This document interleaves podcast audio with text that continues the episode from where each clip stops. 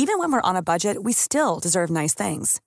Quince is a place to scoop up stunning high end goods for 50 to 80% less than similar brands. They have buttery soft cashmere sweaters starting at $50, luxurious Italian leather bags, and so much more. Plus, Quince only works with factories that use safe, ethical, and responsible manufacturing.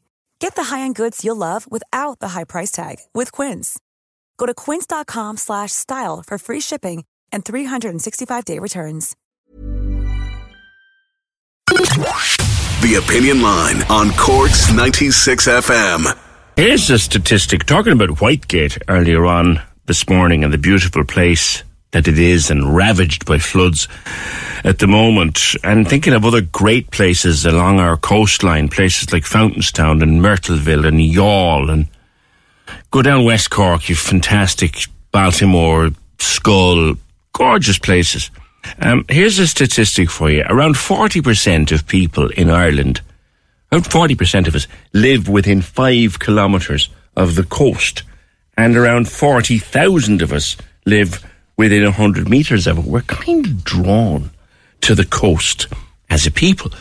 But there are no, there are warnings now that we may have to change tack and that lots of people might have to abandon their businesses and their homes uh, under policies to deal with rising sea level. It's all part of the changes in the environment and the changes in the climate. Caroline O'Doherty is environment correspondent of The Independent and has been writing about this. They talk about a managed retreat.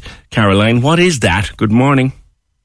Good morning. Um, a managed retreat, okay, is the opposite of an emergency retreat. You know, you talk about policies there to deal with environmental change and coastal change and climate change. We actually don't have a policy, a national policy around what happens when sea level rise, which is already happening and which is expected to accelerate and get worse. Um, what happens when sea level rises to the extent where parts of their coast where we live and work and have railways and all that and have tourist facilities and holiday homes and holiday villages. What happens when that becomes part of the seabed? So it's not just at high tide that there's a risk, but that actually becomes part of the sea. What happens when the softer parts of our coastline, our coastline is a mix of rocky areas and, and kind of softer sand and soil and land.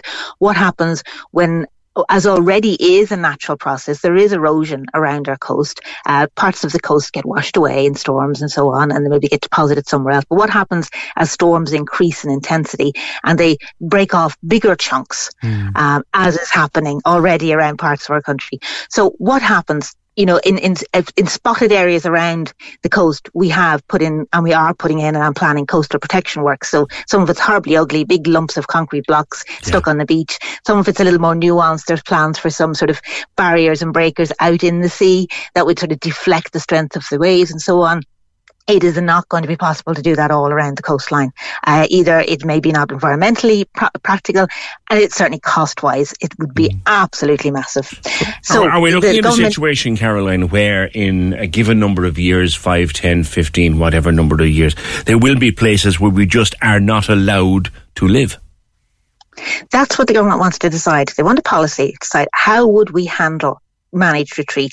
It has been broached in other countries where they literally, in the United States and some states, they've started moving some villages and towns away from coast. So areas like uh, some of the southern states, Louisiana, um, parts of Florida, even actually in the Northwest up in Washington state, is a very difficult process. Nobody wants to get up and leave. And, and for a start, nobody wants to believe that, hang on, my, my town, my village is not going to be habitable and it's in 30 years, maybe it's 100 years. Could we stay here for the 30 years and then see? It's also been broached in Wales, uh, where there's a town, a small town called Fairbourne.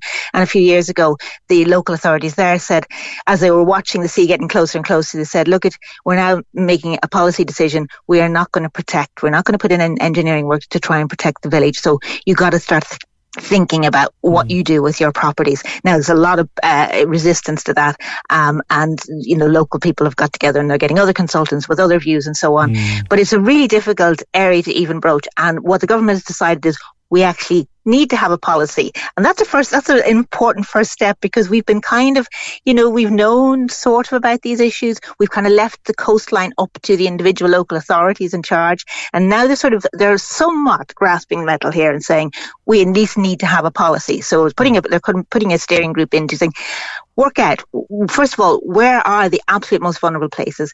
How would you devise a scheme where you would start a warning and saying, we believe that within 30 years, which is not that long away, or 40 years, or further, that this is an area that's no longer going to be land, it's going to be part of the sea. And we are making a decision now that we're not going to be able to protect you. Mm. So you need to start making your decisions now. Very difficult, very sensitive. Your, your background is Cork, isn't it, Caroline? I beg your pardon, Your sorry, background PJ? is Cork, isn't it? I have no. I, I've been a blowing in Cork, and then I've blowed out of Cork. but Yeah. I do know Cork I remember, you, well. I remember you working working here years ago, so you'd know Whitegate very well. And so they've got to see across the road. They've had an awful fortnight of it now down there the last couple of weeks. So are we looking at places like Whitegate where you just would have to move it? Well, this this report that has come out from the government is very sensitive in that they don't mention any Of individual not, area, and you can one, understand yeah. why because people would be running around screaming. Um, um, but there are areas, you know, when you the great thing about Google Maps is, you know, you can look at an area, and it it sometimes is quite striking how close we have built to the sea, um, and how vulnerable places are. Um, so I wouldn't want to say Whitegate. There are other, uh, you know, there is other work Crosshaven, Kinsale, Sh- anywhere.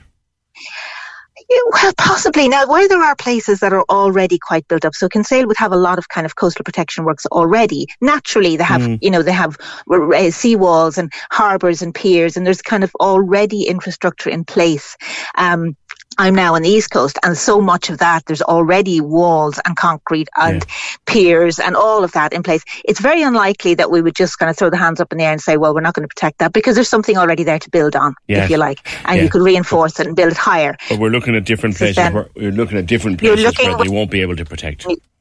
Yes, absolutely. Places that there isn't any significant infrastructure. Would you start trying to put in buildings and walls and things? That what they're saying is that's probably not going to be feasible. It's a discussion we'll have many times, I assume. Caroline, thank you. It's a story for the future. Environment correspondent of the Independent. Corks 96 FM.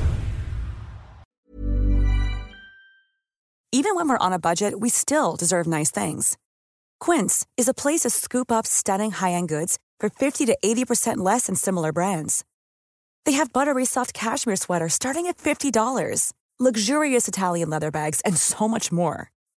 Plus, Quince only works with factories that use safe, ethical, and responsible manufacturing. Get the high-end goods you'll love without the high price tag with Quince. Go to quince.com slash style for free shipping and 365-day returns.